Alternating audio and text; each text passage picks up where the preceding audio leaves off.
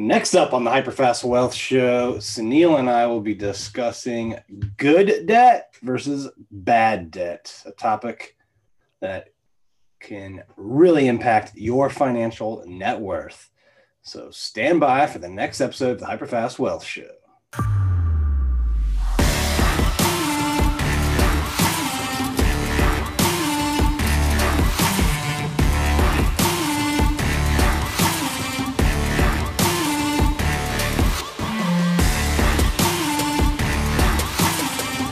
All right, Sunil, how's it going today? Good. I'm here in sunny Arlington, Virginia today for a change. Well, it's always nice when the weather is nice. I'm down in the Hyperfast Florida studio, so we got plenty of good sunshine. Always sunny studio, yes. All right, so today I think we should talk about good debt versus bad debt, because there's a lot of people out there that talk about how debt is bad and you shouldn't have debt. All right. But on the other hand, the wealthiest people in the world have a lot of debt. Most of them do. Mm-hmm. Yeah. Well, let's talk about that. We'll talk about the different types of debt. I think that it's a topic that a lot of people don't understand very well. Again, people who are in the real estate world, who are either developers or kind of new to this thing, they know development, they know real estate, but the whole financing and debt side is something that, I've also, learned over the last 10 years. So I kind of consider myself an expert in both the development side, but the finance side as well. And like you mentioned, I think you have, kind of two general camps of people when it comes to debt. At a high level, you've got the people who are, all debt is bad. A lot of people who grew up in the Great Depression, who are kind of a little bit on the older side, just the idea of debt, like they just can't even fathom that. All debt is bad. Then you've got the other end of the spectrum, maybe the younger folks who, just charge it all up, right? It doesn't matter. It's dead. I can buy it today. Why not have it today? If I, why wait till tomorrow if I can have it today?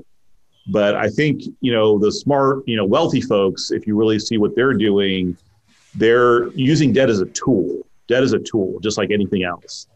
So if you think of it that way, you can use it to your advantage versus just saying it's good or bad. It's not black and white like that. Certainly, I don't believe much in, kind of consumer debt. I have no credit card debt. I have no, car debt.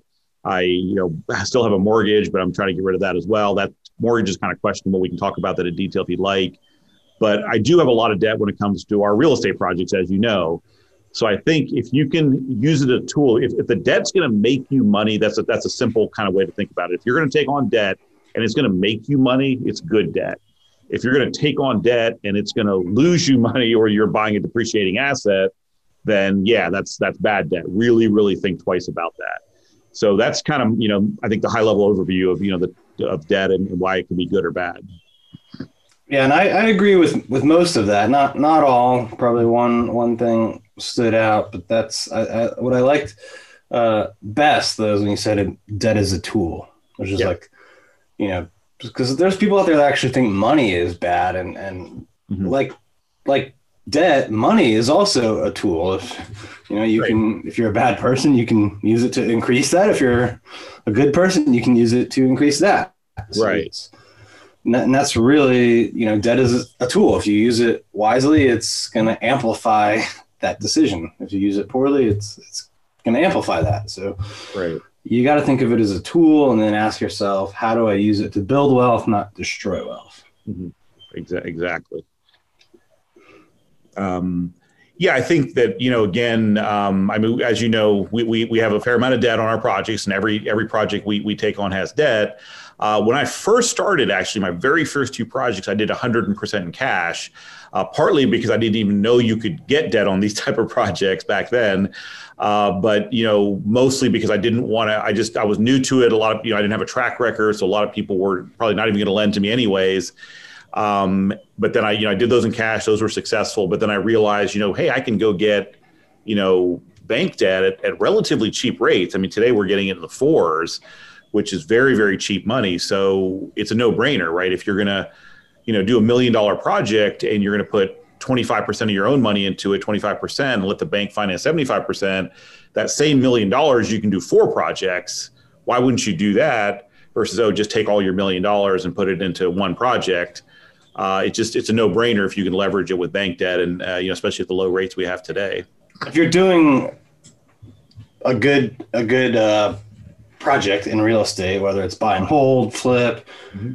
development, you should have minimum double digit returns on that. If you're, otherwise your criteria is a little off. I think you're picking right a bad property. So if you can go borrow at low single digit rates, right, you're gonna really compound how much your money makes. And that's why today, even you'll see people buy it, like, big apartments that are stable and have been producing the same income. They'll buy them at really, really low cap rates, but they get the debt at a lot lower. And so, they're still able to get double digit cash on cash returns because of that, because of that leverage. Right. And if you do everything in cash, then, your margins just aren't going to be that high. You're going to, like you said, that same $1 million will do one project versus four if you use debt.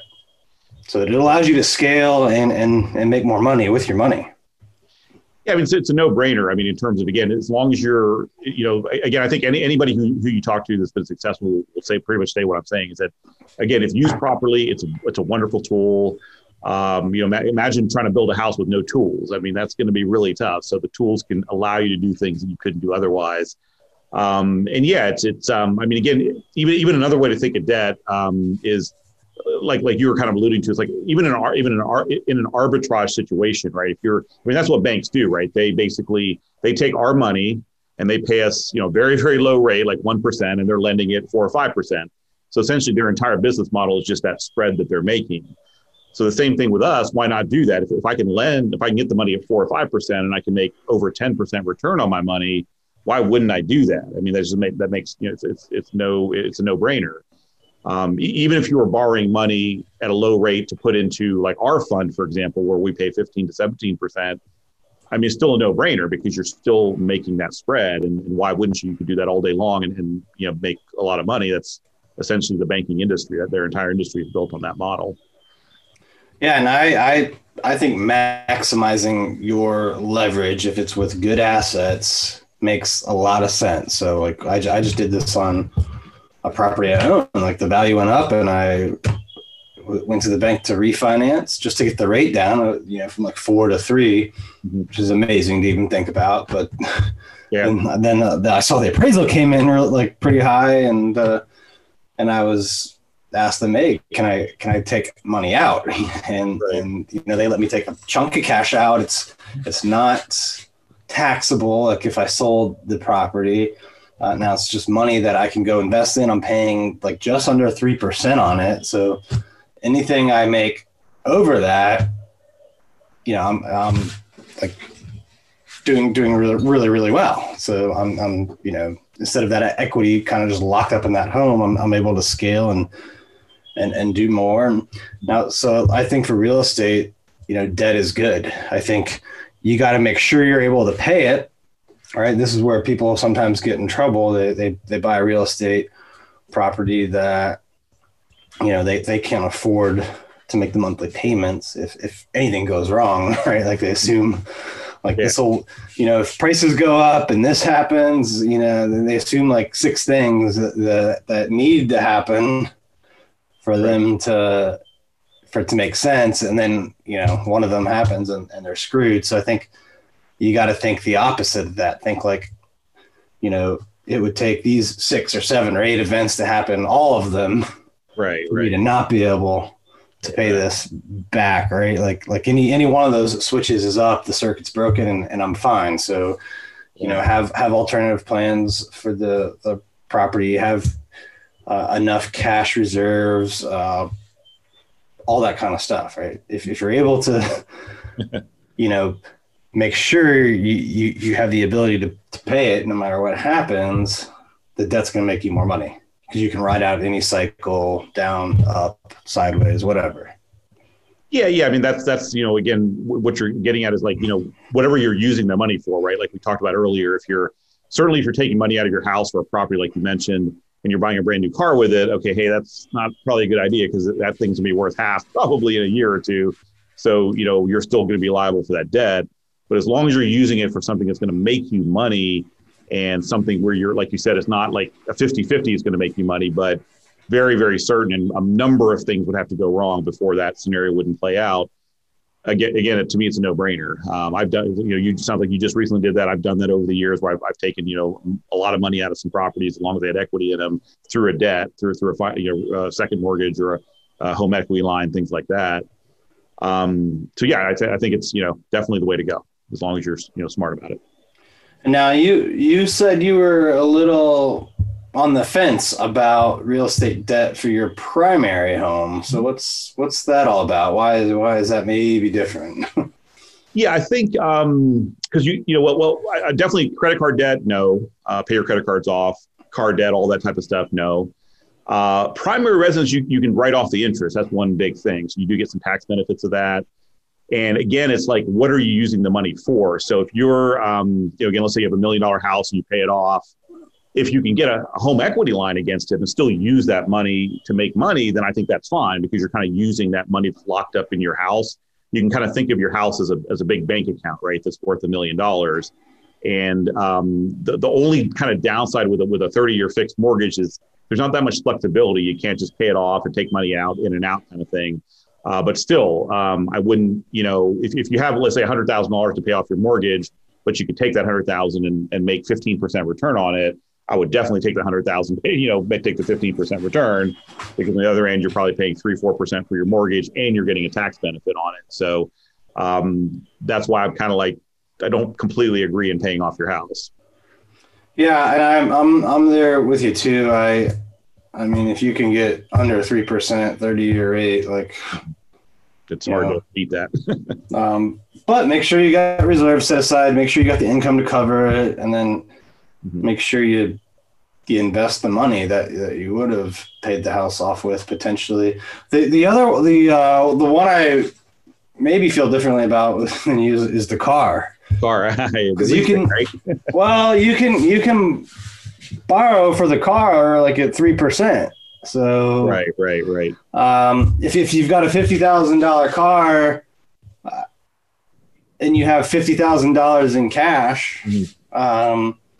In theory, you could go buy it in cash, but I personally, and maybe not everyone's comfortable, I'd rather make a down payment on it, whatever they need, and then take the rest of that cash and go invest it, make 10%, 15%, and then, pay the 3% monthly on that. Cause then, now I'm making that 5, 6, 7, 10 point spread on the difference there. But, I would say this, like, make sure that you could afford to pay it off, then make sure that you can afford the monthly payments, and make sure you do invest, that money in something that can comfortably, safely beat the rate the loan is. If you can do all that, I think it's a different story, but.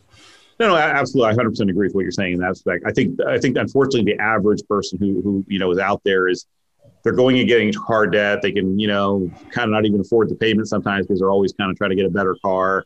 And then they're not really doing anything with that money, right? They're just, they're not really taking the $50,000 car. They're just buying a $50,000 car that they couldn't afford anyways. And then that thing's worth, $25,000 when they go to sell it, and their debt is still $30,000 or $35,000. So I think in that scenario, that's a very, dangerous game. But yeah, if you're saying, hey, I can take $50,000, put it in this car, I can take $50,000, and invest it, and then have the bank finance the car. Absolutely, yeah. I think that's a because car debt, like you said, is also very, very cheap right now, and you can almost get 100% financing on cars. So sometimes you don't have to put anything down, depending on your debt. So, and one other thing, types of debt. I think people out there listening may not totally understand this. So I want to talk a little bit about that as well. Typically, when you're financing real estate, there's two types of debt. There's kind of like what I call residential or consumer type of debt, like the kind you go and buy your primary residence with. And those type of loans are looking at you as a person. So, of course, you're buying the house, they're going to look at the house, get appraisal, those kind of things. But they're saying, what is your credit score? What's your income? They're looking at you as a person. But most type of commercial real estate debt, which I think a lot of people don't know even exists really, that's when I first started, I didn't even know this either. They're looking at the property. So they're saying, well, you know, okay, you're going to buy this property and you're going to fix it up and sell for this. Okay, those numbers make sense. We'll lend it to you.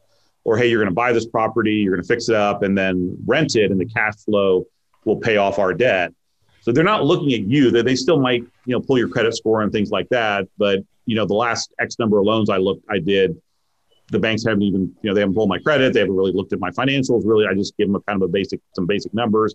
So they're looking at the property. So I just want people out there to understand that, you know, if you're trying to get into real estate, if this is something, you know, relatively new for you, look for those type of lenders that are looking at the property and do the numbers make sense.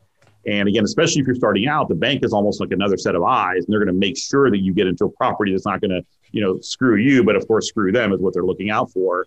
So those type of lenders tend to be, you know, our local community banks, hard money lenders are always like that. And there are even some, I'm not using the right terms, but the residential side lenders who have products that are like that. So just want to make sure that people understand that type of difference as well, because that's a question we've had a lot of our social media posts. And one is recourse, another is non-recourse. Is that correct? Or maybe not all the time? Yeah, the first type's always going to be recourse, the type of when they're looking at you, because that's why they're looking at you, because they want to say, is this guy going to pay this back? They don't really look that hard at the property. The second type can be recourse or non-recourse. More of the development loans tend to be recourse, but yeah, if you're buying, you know, larger properties or cash flowing, there's a lot of products out there that are non-recourse where the only thing the bank can go after would be that property and all of your personal assets, and you are protected. That's the difference between recourse and non-recourse. So yeah, I just want to make sure people kind of understand that that's the, there are a lot of different types of products out there. Well, I think, you know, overall debt is a really effective tool if you use it wisely. You look at the richest people in the world, they're using it. The largest corporations in the world are using it. And, you know, if you want to grow, if you want to expand, it's going to help you get there a lot quicker. Again, with the caveat of if you use it correctly, like any tool used the wrong way can cause serious damage, but. Exactly. You know. If I use a hammer properly, I can build a house by hit somebody with it, it's not going to be a good situation. So it's the same thing. Any tool is good or bad. It's really the operator, the human behind it, of course.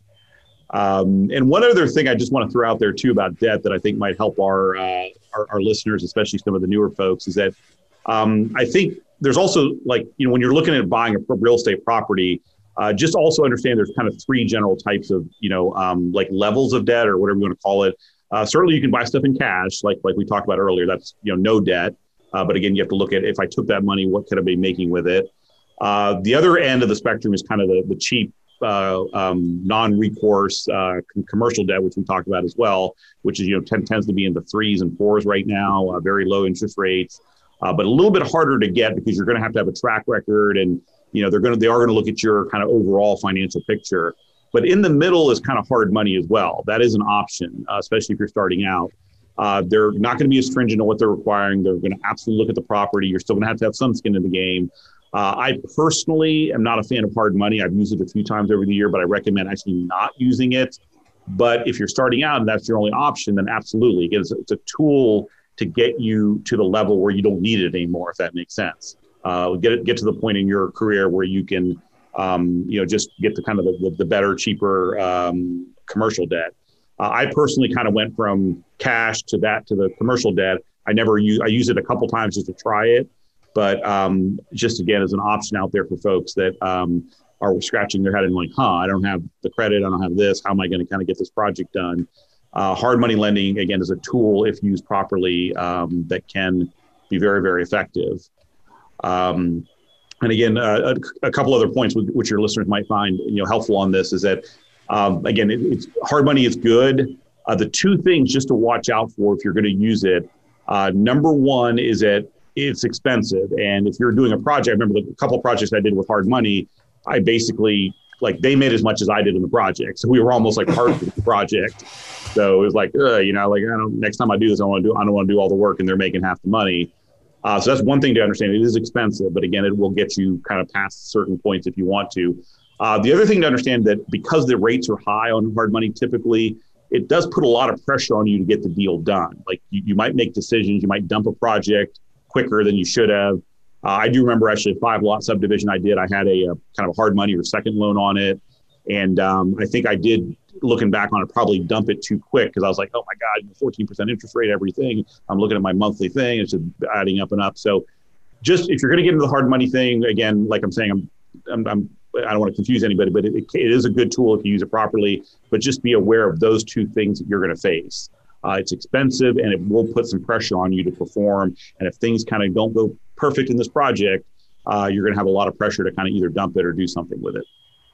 Yeah, I mean, if your project has a big enough margin, enough profit in it, that the higher rate you pay for it still makes sense, and that's the only way you can get the deal done, then it's something to potentially look at. I know we've come across a lot of successful investors that used hard money, started with it, and some of them still stick with it for whatever reason. But if the project is good enough, if it's like a 25%, 30% or higher kind of deal, and the hard money is costing you 12, 14 even, I mean there's still a big spread there. It's still going to make sense.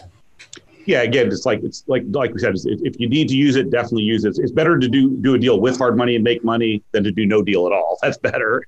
But if you don't need it, certainly, try to go with traditional financing, much, much cheaper. And, it won't cost you as much and won't put as much pressure on you that something goes wrong in the deal. I got to get it done tomorrow kind of a thing.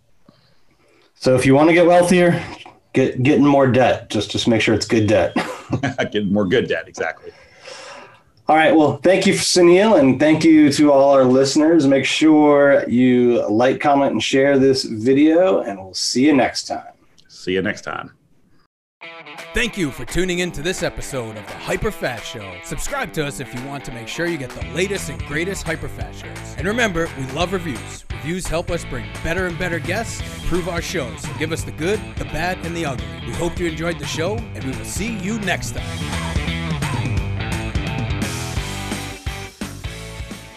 Hey guys, thanks for sticking around to the end. If you want to see more videos like this, click right here. And if you want 10 tips from Sunil and I on how we've built wealth through real estate, click right here to download them instantly. And if you're new to the channel, click below to subscribe and turn on post notifications so you don't miss out.